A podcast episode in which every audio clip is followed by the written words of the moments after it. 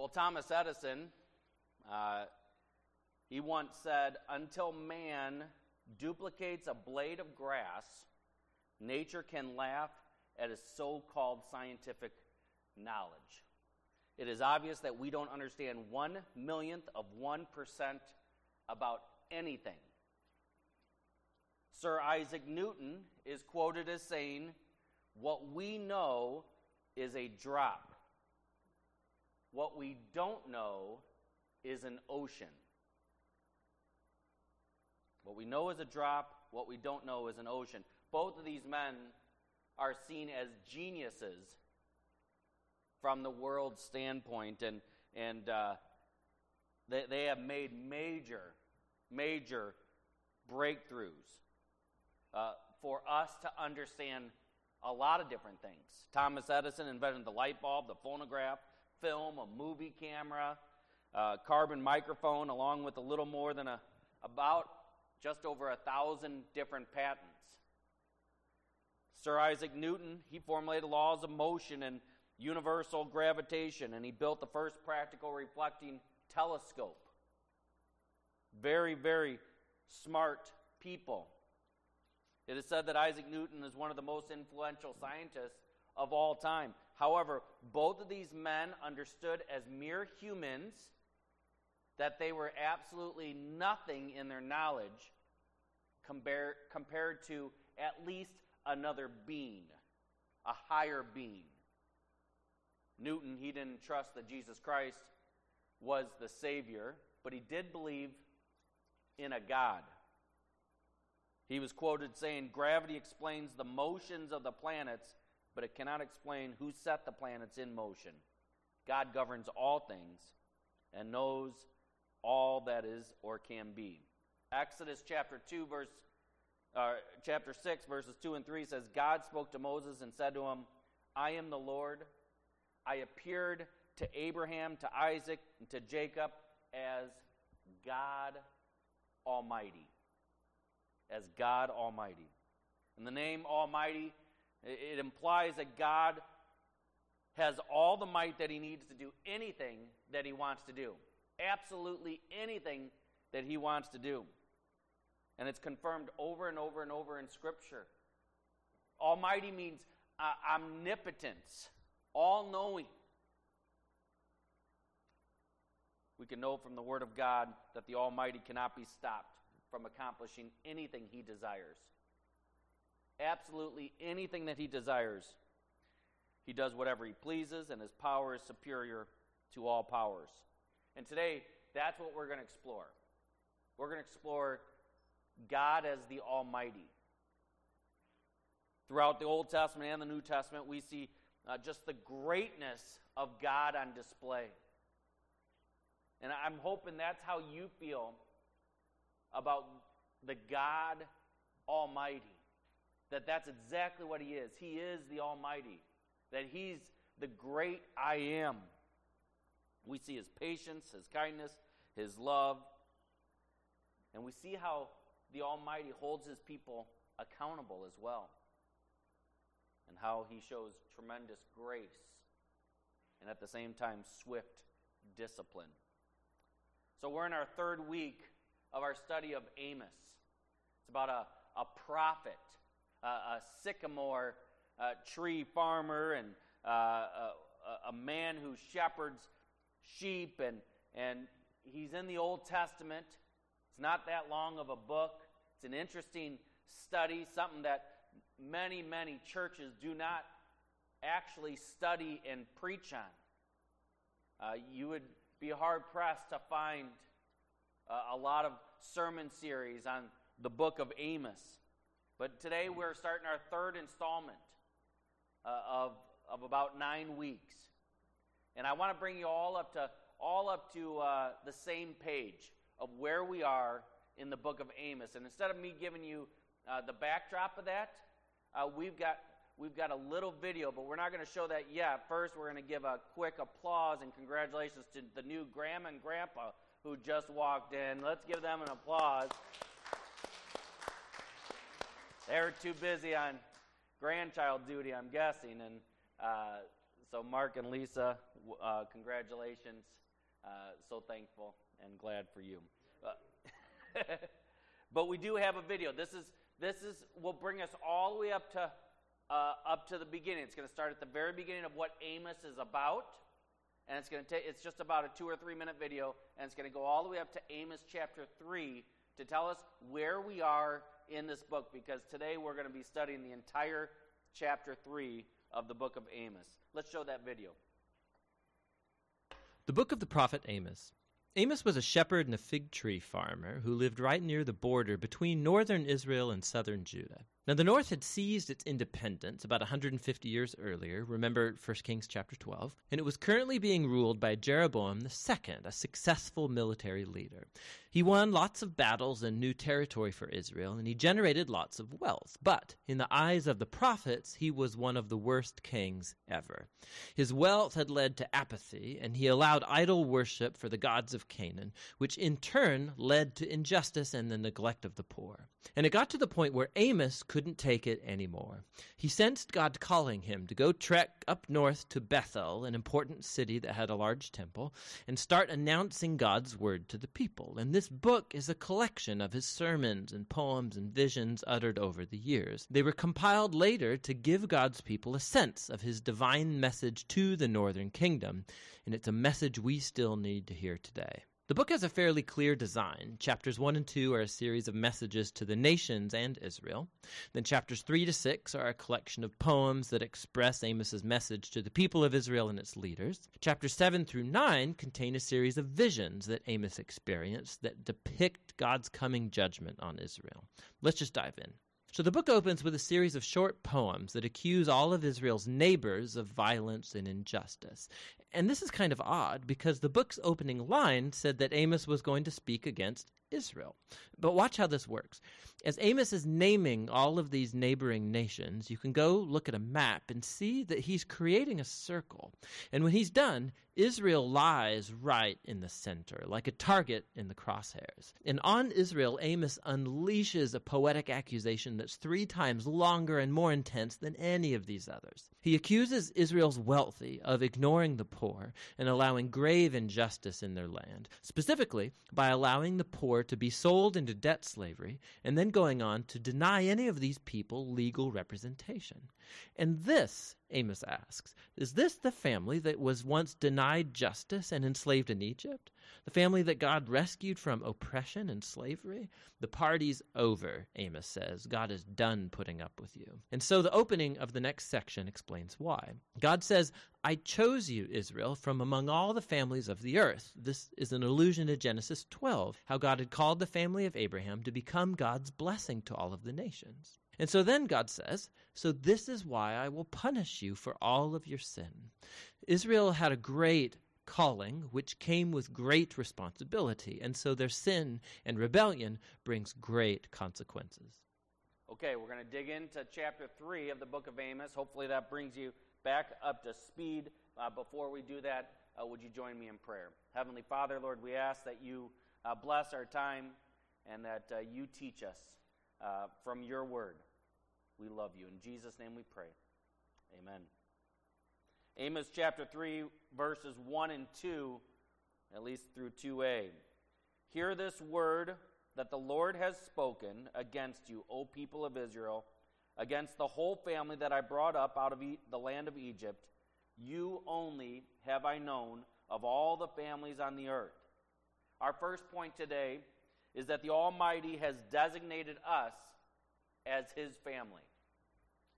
He's designated us as his family. Romans 8, chapter, chapter 8, verses 16 through 17 says, The Spirit himself bears witness with our spirit that we are children of God. And if children, then heirs, heirs of God and fellow heirs with Christ, provided we suffer with him, in order that we may also be glorified with him. You see, in order for us to be brought into God's family, Jesus had to die. He had to give his life uh, through an agonizing, horrible death. But he did that at the pleasure of the Almighty God so that we could be part of his family. Matthew chapter 12, verses 48 through 50. But he replied to the man who told him, Who is my mother and who are my brothers? And stretching out his hand towards his disciples, this is what Jesus said Here are my mother and my brothers. For whoever does the will of my Father in heaven is my brother and sister and mother. And the Almighty God, what he's doing is he's, he's telling Amos, go out and remind this nation that they have been adopted into my family. I have chosen them to come into my family. They were given a, a forever family, one would say.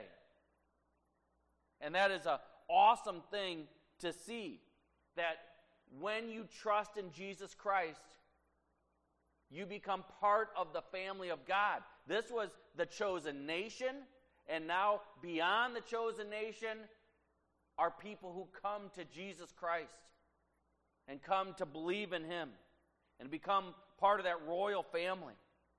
And all too often we forget that we belong in His family, that we are part of His family. And, and that's exactly what, what they were doing here in the book of Amos.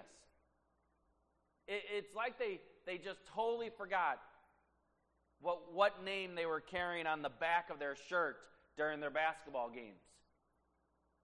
It, it was the name of the Almighty God, the I Ams, their mascot. Tremendous to be part of God's family. And we think of ourselves as, as sometimes all knowing, that we know so much, that, that we are uh, smart enough that we could take care of our own stuff. And, and we start getting way too comfortable in our own uh, skin and, and, and think that no matter what happens, we can deal with it, and we get complacent. We forget whose family we're part of. We're constantly getting distracted instead of looking to God and asking for Him to direct our paths. And we shouldn't forget that, that all believers, all those that trust in Jesus Christ as their King, are brothers and sisters in Christ. That's crucial to remember. Secondly, we see that the Almighty has delivered us from slavery. He's delivered us from slavery. The verses I already read Hear this word that the Lord has spoken against you, O people of Israel, against the whole family that I brought out of the land of Egypt. The Lord is speaking to Israel here and said, You're forgetting. You were in Egypt crying out my name. And, and, and I heard you, and I delivered you from bondage while you were in Egypt.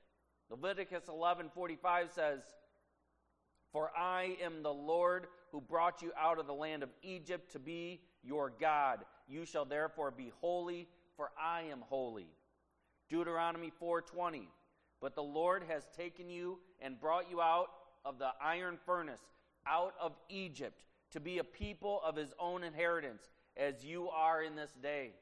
Deuteronomy 5:15 You shall remember that you were a slave in the land of Egypt, and the Lord your God brought you out of there with a mighty hand and an outstretched arm over and over and over.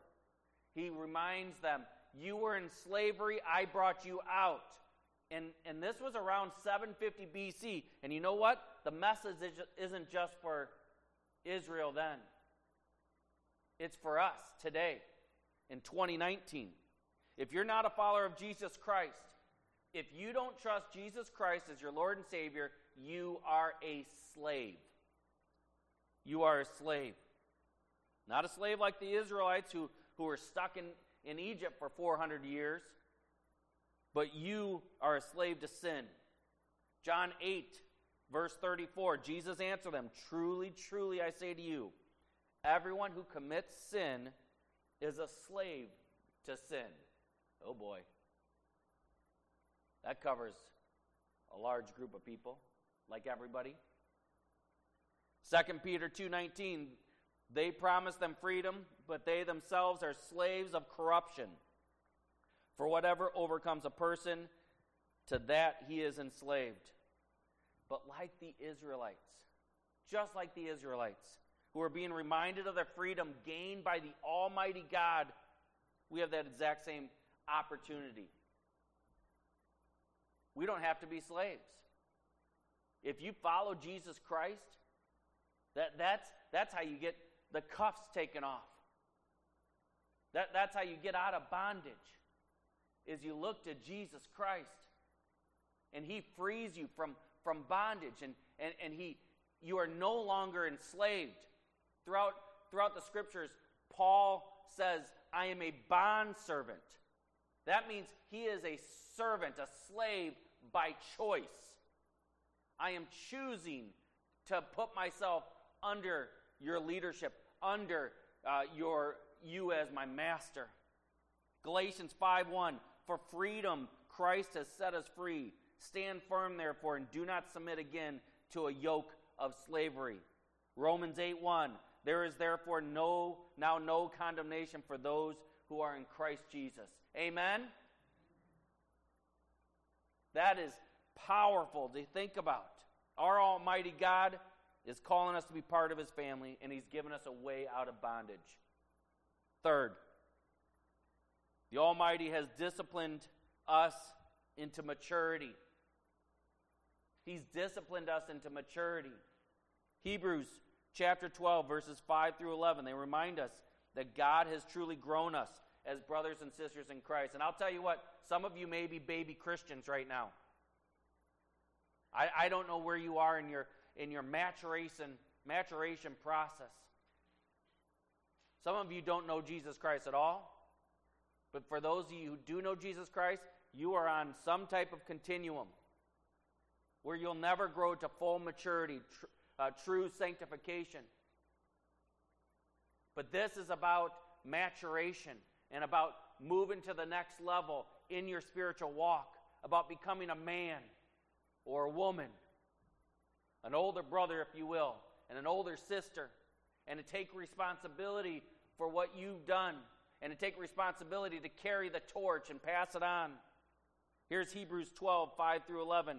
And have you forgotten the exhortation that addresses you as sons? My son, do not regard lightly the discipline of the Lord, nor be weary when reproved by him. For the Lord disciplines the one he loves and chastises every son whom he receives. It is for discipline that you have to endure. God is treating you as sons. For what son is there whom his father does not discipline? If you are left without discipline in which all have participated, then you are illegitimate children and not sons. Besides this, we have had earthly fathers who disciplined us, and we respected them. Shall we not much more be subject to the Father of spirits and live? Verse 10 For they discipline us for a short time as it seemed best to them, but he disciplines us for our good, that we may share his holiness. For the moment, all discipline seems painful rather than pleasant, but later it yields the peaceful fruit of righteousness to those who have been trained by it. I'm, I'm sure Jacob and Reggie and the rest of my kids, it's in here referring to sons, Jose, and that when I discipline, it's maybe not pleasant for them. It may be hard. Maybe the words are, are hard or, or the discipline uh, decision is difficult to accept. But it's being done with love, patience, grace, mercy when it can, in order to create change, in order to create more maturation. Because if I allowed, let's say, Jacob as a 17 year old to do absolutely anything he wanted to do, any way he wanted to do it, he'd be led to a place of destruction. That is why discipline is absolutely crucial throughout all of your years. I'm 44 years old, and I need to be disciplined over and over. That's where accountability comes in and where uh, people coming around you and, and, and building you up and correcting you and guiding you. That's why we lean into our Father who says, please, please, stop doing that. And we need to respond and say, it is my fault. I am sorry. That's where humbleness starts coming in. And we start growing. Proverbs 13 24 Many of you parents know this one. Whoever spares the rod hates his son, but he who loves him is diligent to discipline him. Nowhere in there does it say, do not love them. It says the opposite love them, show them discipline. Why does God discipline us and ask us parents to dis- discipline our ch- children? Because of obedience. Because of obedience. God wants obedience, not because He wants us to be robots following Him, or our children will just become uh, legalistic in what they're doing. In fact, we want to move our children from just simple compliance. Listen to this simple compliance to joyful willingness. That's what we want to be as followers of the Almighty God, followers of Jesus Christ. We want to move from just simple compliance. That, that's, that's what you do when you're a baby Christian. You, you simply comply with, with the rules that you've heard and, and the things you read in Scripture as you start to study Scripture. And eventually, it becomes joyful, joyful willingness because you just are, are loving God so much. You're in such a deep relationship with Him that you just want to follow Him so much. That's when you start becoming filled with the Holy Spirit in, in, a way where all you can do is just share the name of Jesus Christ. When we continue to teach and train our children this way, it's the same thing. It's maturation. We're trying to train them up. I'm going to show you a short clip from one of, from one of my favorite TV shows of all time. Uh, perhaps you've seen it. I'm guessing a lot of you have. And, but this clip helps us to see how, how the Father, and we'll, we'll, we'll use that as a capital F, how the Father loves His Son and realizes that discipline, it's not a cold-hearted punishment. I think that's important for us to always remember as grandparents and as parents that this isn't about being cold hearted. This is about love. This is about growth. And whatever we do as, as moms and dads and grandmas and grandpas, it is a reflection here on earth of how you are serving the Almighty. It's not the same, but it's very close. That's why it's why God has designed family. That's why God has designed it this way. It's to train our sons and daughters to be kind and gentle and humble and hopefully, hopefully, eventually holy. Here's the clip.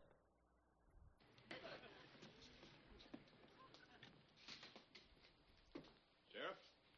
Yes, sir. You the boy's father? That's right, Simon Winkler. Andy Taylor. Now then, what's this all about? 249A, section Roman numeral 5.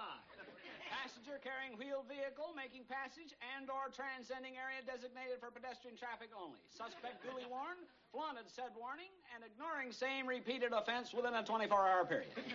All right, so he rode his bike on the sidewalk. I was there, Mr. Winkler. Arnold was given a warning and continued to ride his bicycle on the sidewalk.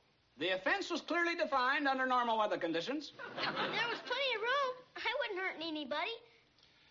People are coming in and out of stores on Main Street every minute. You never know when somebody's going to walk right out in front of you. Everybody's against me. Now, ah, there, there, son. Can't even have a little fun. Now, now you see what you've done? You got the boy all upset. Was it such a crime? Seems to me you people would have more important things to do than go around frightening children. Now, look here, Mr. Winkler. Arnold was warned and continued to ride his bicycle on the sidewalk. Now, we're going to impound that bicycle until he learns to use it according to regulation. Oh, for heaven's sake, Sheriff, can't you see this is a very sensitive child? Obviously, you don't understand him. Arnold's a good boy. You just don't understand him. Oh, I think I understand him. He's a good boy, really. A little high spirited, perhaps, but weren't we all at his age? I wasn't. The law's the law, Mr. Winkler. Now, if we don't teach children to live in society today, what's going to happen to them when they grow up? For heaven's sake, Sheriff, the boy's not a criminal.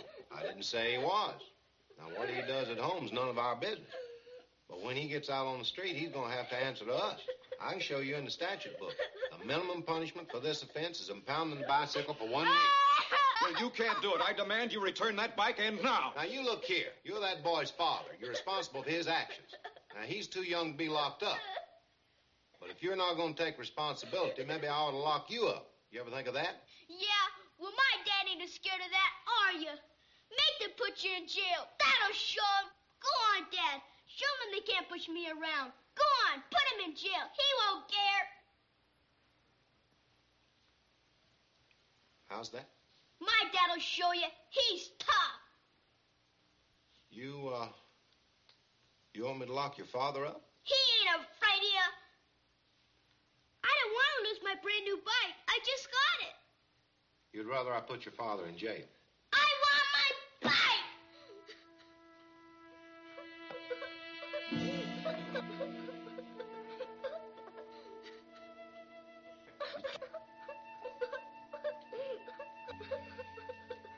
Sheriff, there won't be any need to impound that bike.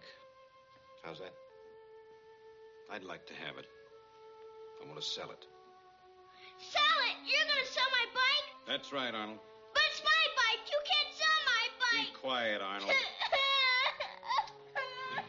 Barney, you want to go get the bicycle? Ten four.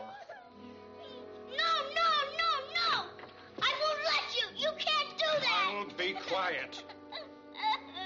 Mr. Winkler, would you like to continue this father and son discussion in quiet? Huh? I say, would you like to continue this in quiet? There's a real nice woodshed out back. Woodshed? Mm-hmm. Good old-fashioned woodshed? Real nice one. Hmm? Come on, Arnold. No, I want my bike. I want my bike. I want my bike. Is Ernie gonna get spanked, Paul? Don't you think he deserves it? I don't want to say. After all, he is one of my own kind.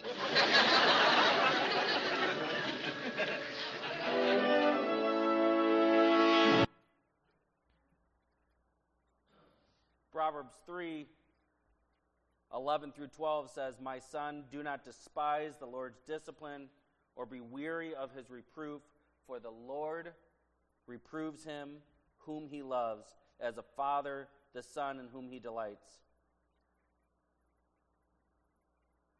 God will use testing and trials and various situations to bring us back to himself for repentance. James chapter 1 speaks of it. The result of his discipline is a stronger faith and a deeper relationship with God. That's why discipline happens. It- It's to create change. Repent means to change your ways and to change your mind. And that's exactly what God is trying to do. And, and that's not to mention the fact that when you get disciplined, a lot of times, whatever that sin that's holding you, that's got you captive, a lot of times that's released. And that's what happens. The Almighty has designated us as His family. He's delivered us from slavery, and He's disciplined us to maturity. As we continue to read Amos 3, we're going to see two other things that the Almighty cautions us both when we grow comfortable and corrupt. Starting with verse 2 in Amos 3, we're going to read all the way through 15. You only have I known of all the families of the earth, therefore I will punish you for all your iniquities. Do two walk together unless they have agreed to meet? Does a lion roar in the forest when he has no prey? Does a young lion cry out from his den if he has taken nothing? Does a bird fall in a snare on the earth when there is no trap for it? Does a snare spring up from the ground when it has taken nothing? Is a trumpet blown in a city and the people are not afraid? Does disaster come to a city unless the Lord has done it? For the Lord God does nothing without revealing his secret to his servants, the prophets. The lion has roared, who will not fear? The Lord has spoken, who cannot prophesy? Proclaim to the strongholds in Ashdod and to the strongholds in the land of Egypt, and say, Assemble yourselves on the mountains of Samaria, and see that the great tumults with her, within her and the oppressed in her midst. They do not know how to do what's right, declares the Lord. Those who store up violence and robbery in their strongholds. Therefore, thus says the Lord God an adversary shall surround the land. It, literally speaking prophecy right here, the Assyrians are coming some years later. An adversary shall surround the land and bring down your defenses before from you, and your strongholds shall be plundered. Thus says the Lord, as the shepherd rescues from the mouth of the lion two legs or a piece of an ear, so shall the people of Israel who dwell in Samaria be rescued with the corner of a couch and a part of a bed. Hear and testify against the house of Jacob, declares the Lord and God of hosts, that on the day I punish Israel for its, his transgressions, I will punish the altars of Bethel, and the horns of the altar shall be cut off and fall to the ground. I will strike the winter house along with the summer house, and the houses of ivory shall perish, and the great houses shall come to an end, declares the Lord. These people, they had homes. They had winter homes, summer homes, they had jewelry, they had food, they had whatever they needed for whatever time. In fact, economically speaking, they were at the absolute best point that they had ever been in their entire uh, time as a nation. And as the video mentioned at the very beginning on our review of the book of Amos, the Israelites were drunk on their economic success. Absolutely drunk on it. And, and, and, they didn't care about what they were doing. They wanted to keep increasing that, even if they were smushing down the poor, just walking over them for whatever they can get. They lost the concept of caring for one another, of loving one another so they could feed their own comforts. Maddie and I were just talking about that, about love the Lord your God with all your heart and all your soul and all your strength, and love your neighbor as yourself. And way too often, we forget about that second part that Jesus mentioned about loving our neighbor as ourselves.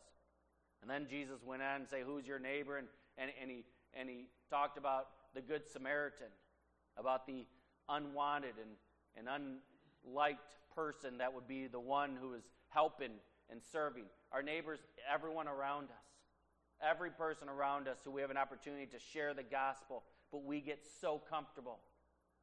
You and I, we, we don't want to get out of our comfort zone. In fact, the United States is currently experiencing a very similar thing where, where we've got 3.6% of unemployment, lowest since 1969. Uh, we, are, we are at a, a place where the household income, the average household income in the United States, is higher than it's ever been literally in history. A lot of people have experienced true economic uh, gain and they're getting more drunk on it. And they want more and more and more. And we need to be cautious of how we're getting comfortable and, and how we're, we're trying to figure it out. You see, there's many people in this world that every day they get up and they think, How am I going to make money? How am I going to make money? But it's not for why you think, it's so they can feed their family that day. They just need to make enough money so they can feed their, the mouths in their homes. And there's other people who are thinking, how can I make more and more and more money so I could feed my retirement? I heard uh, a superintendent friend of mine, when he or she retires, if they can get to the age of 85, that person will be making $22,000 a month in retirement.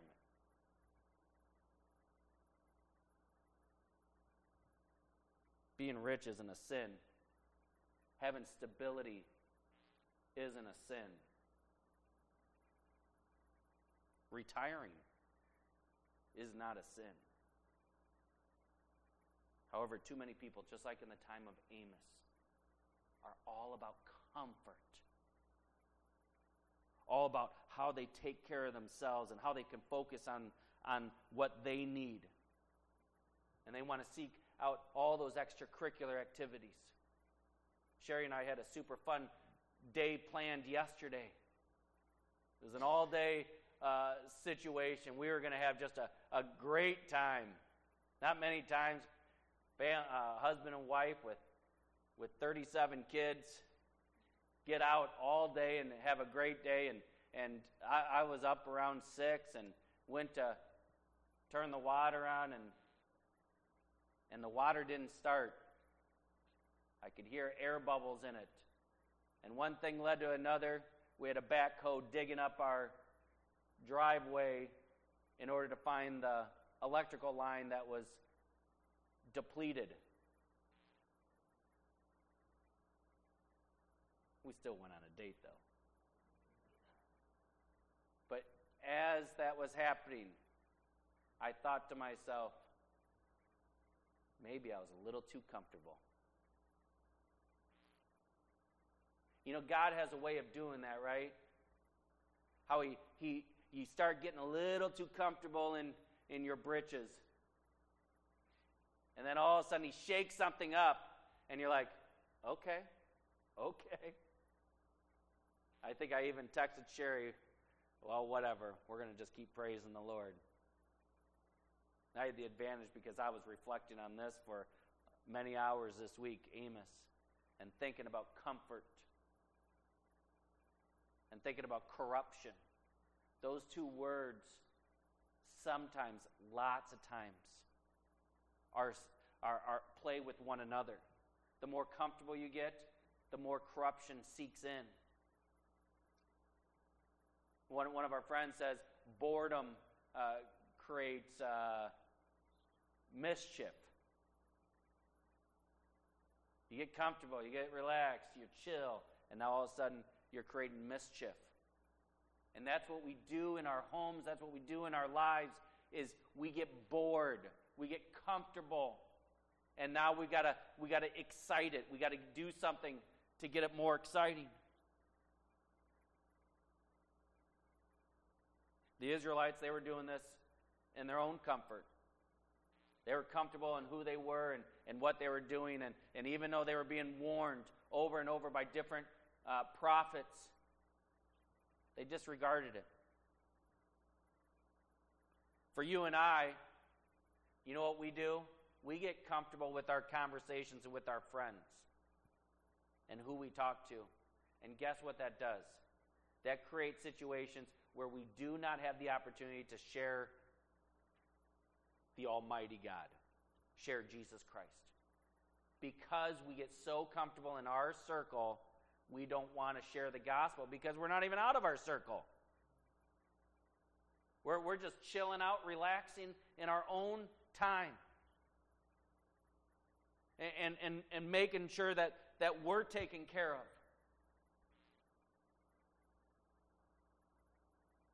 Jesus Christ shed his blood for all of us, and for all of us to have an opportunity to hear it.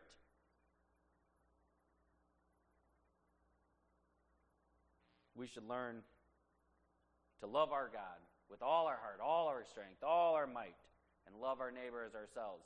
And that takes constant opportunities to humble ourselves before the King. That's why we talked about discipline. And God's putting up major signs. He's got huge yellow signs there and there and all over. And you know what? Many times you ignore it. You, you, you, stop looking at those signs. You just close your eyes and, or, or put the sheet over your head because you don't want to hear it or see it or, or stop. I don't want to. Uh, ah. And all of a sudden, you stop seeing the signs and you stop hearing the, the poking and, and, and the, hey, hey, what, what are you doing? Why are you doing that? and, and, and that's when corruption just starts going crazy leads us to our last set of points. The Almighty always has a purpose for what He does. The Almighty, He always has a purpose. My counsel shall stand, and I will accomplish all my purpose. calling a bird of prey from the east, the man of my counsel from a far country. I have spoken, and I will bring to pass. I have purposed, and I will do it. Isaiah 46. God can do anything He wants. In fact, yesterday when uh, uh, we were waiting for a call back from the electrician to see if he can come out on a Saturday, uh, when we had no water, we knew it was 220 not coming into the house or into the water pump. Uh, I prayed, hey, God, maybe this is part of your plan. You want me to go to you and say, can you fix it? Can you fix this? Yes! God, you could fix a little electrical thing. Show you a picture if you ask me about it later. I have it on my phone of what the electrical wire looked like. He didn't he chose not to do that miracle.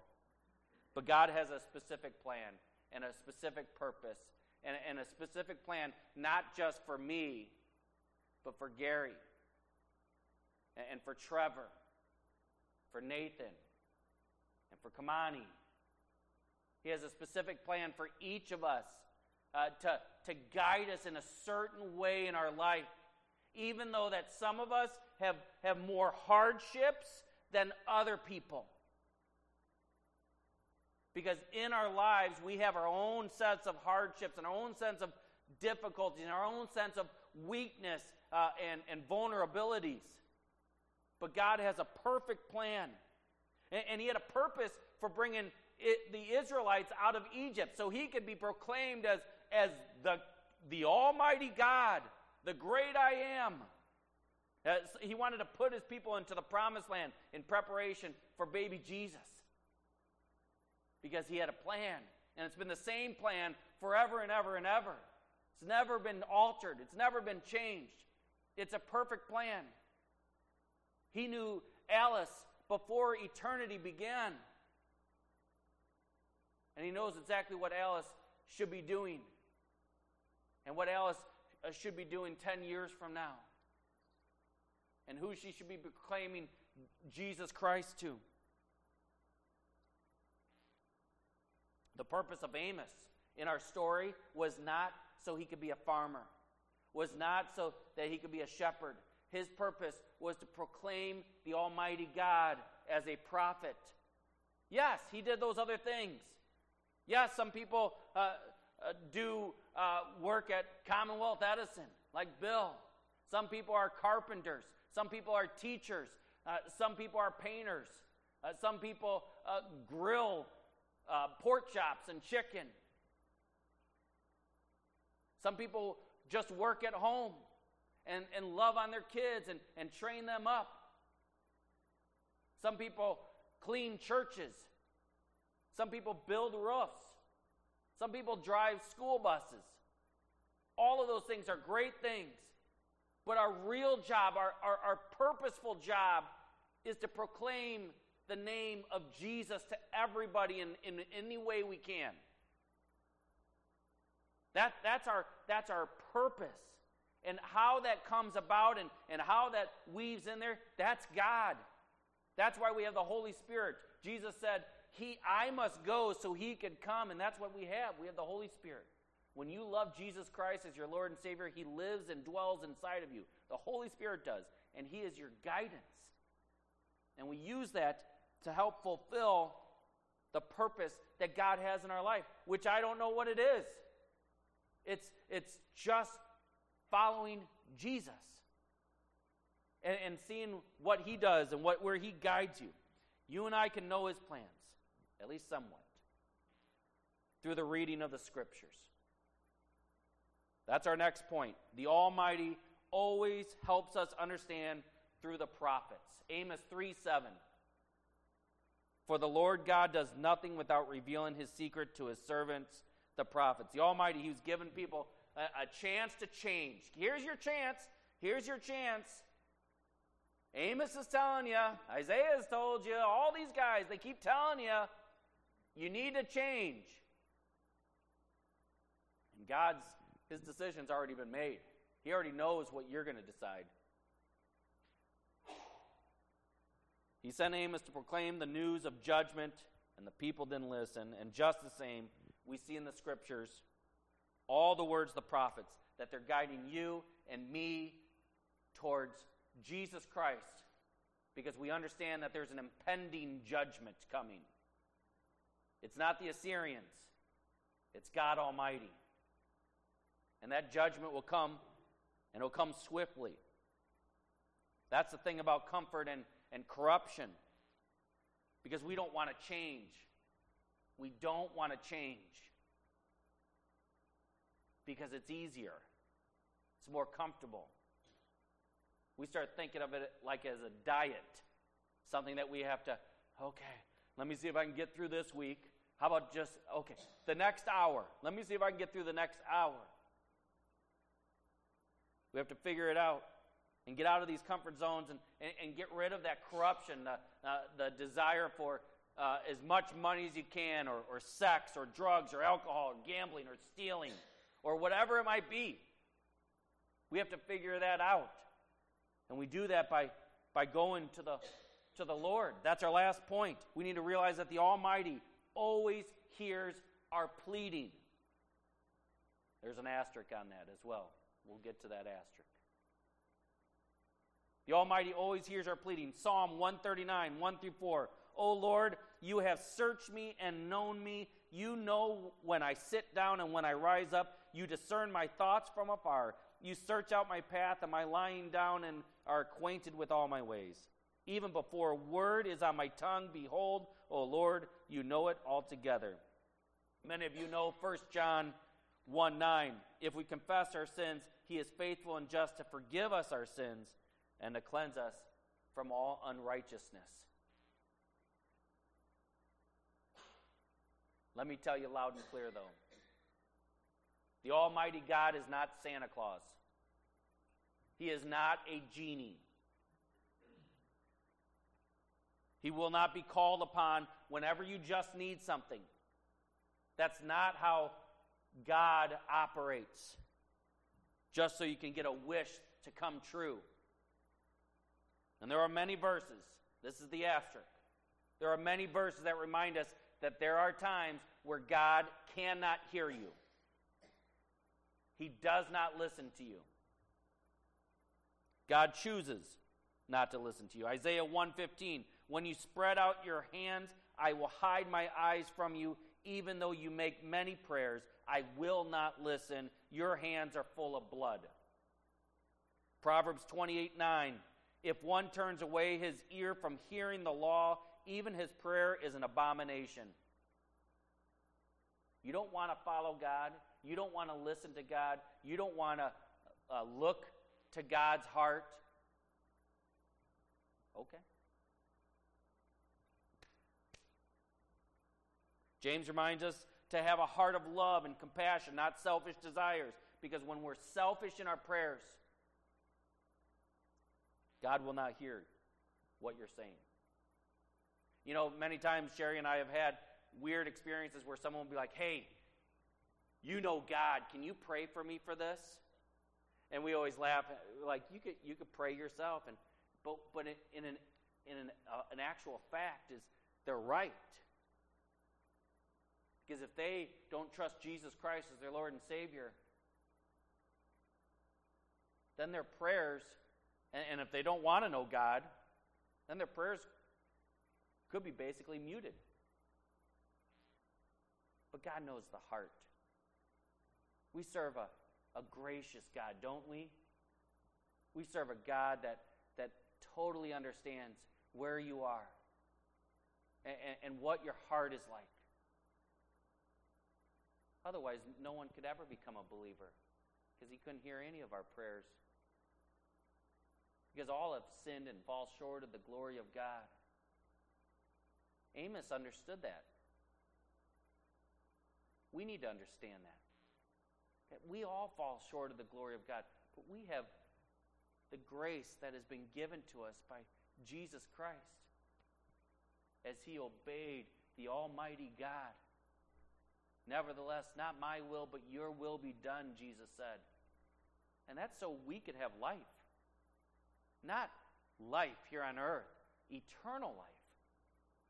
Eternal life.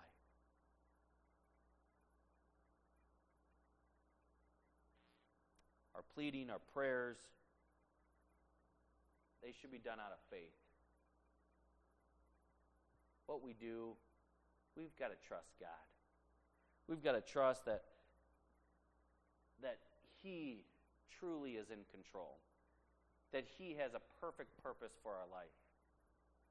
I'm thinking of little Jeremy who was just born, baby Jeremy. He's got a he's got a perfect purpose and we don't know what it is. I don't know what my purpose is yet. Hopefully, God keeps revealing that to me day after day until the day that I step into eternity. And that I never tire of that. But probably more than all of that, we need to plead to God to humble us so much that we realize the gift that He gave us in Jesus Christ.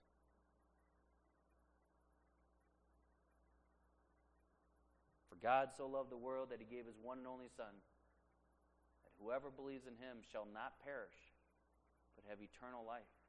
That's a pretty awesome gift. And Amos was he was trying to get the people there to realize it. He's trying to get them to change, to humble themselves and look and honor God. And in the end, in the end, we need to see true worship of God. And true worship of God always leads to justice. True worship of God always will lead to righteousness. And true worship of God always leads us to loving our neighbor.